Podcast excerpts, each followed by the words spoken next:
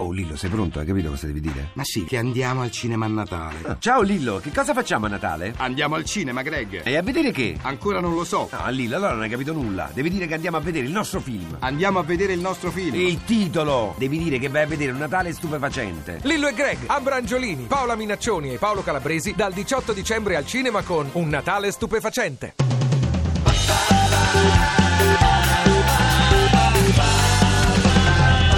radio2pod.rai.it Francesco notò che la serra all'interno sembrava ancora più grande di come appariva da fuori e anche Antonio doveva aver pensato la stessa cosa perché esclamò è come un altro mondo. Mary lo guardò e disse è il mondo dove posso stare io. Francesco e Antonio non capirono cosa volesse dire con quella frase, ma non ebbero il tempo di chiederglielo, perché Mary si voltò di scatto e si diresse nella direzione opposta al laghetto. Era coperta alla vista da una tenda verticale attaccata al soffitto della serra. La prese con due dita un filo legato alla tenda e disse: Ora vi mostrerò una cosa che pochissimi hanno visto. Poi si fermò, come se ci avesse ripensato, e aggiunse: Non so perché lo faccio, in fondo vi conosco appena, però mi siete simpatici, siete così goffi Goffi? Per te siamo goffi? chiese Francesco risentito. Noi non siamo goffi. Io conosco a menadito ogni centimetro quadrato di questa zona e potrei portarti a occhi bendati in un qualunque punto della cartina che ho nello zaino. E lui, lui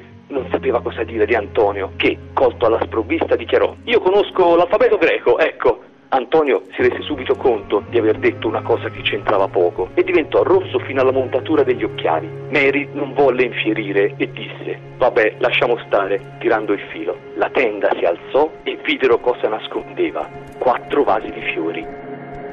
Ovunque sei. Ti piace Radio 2? Seguici su Twitter e Facebook.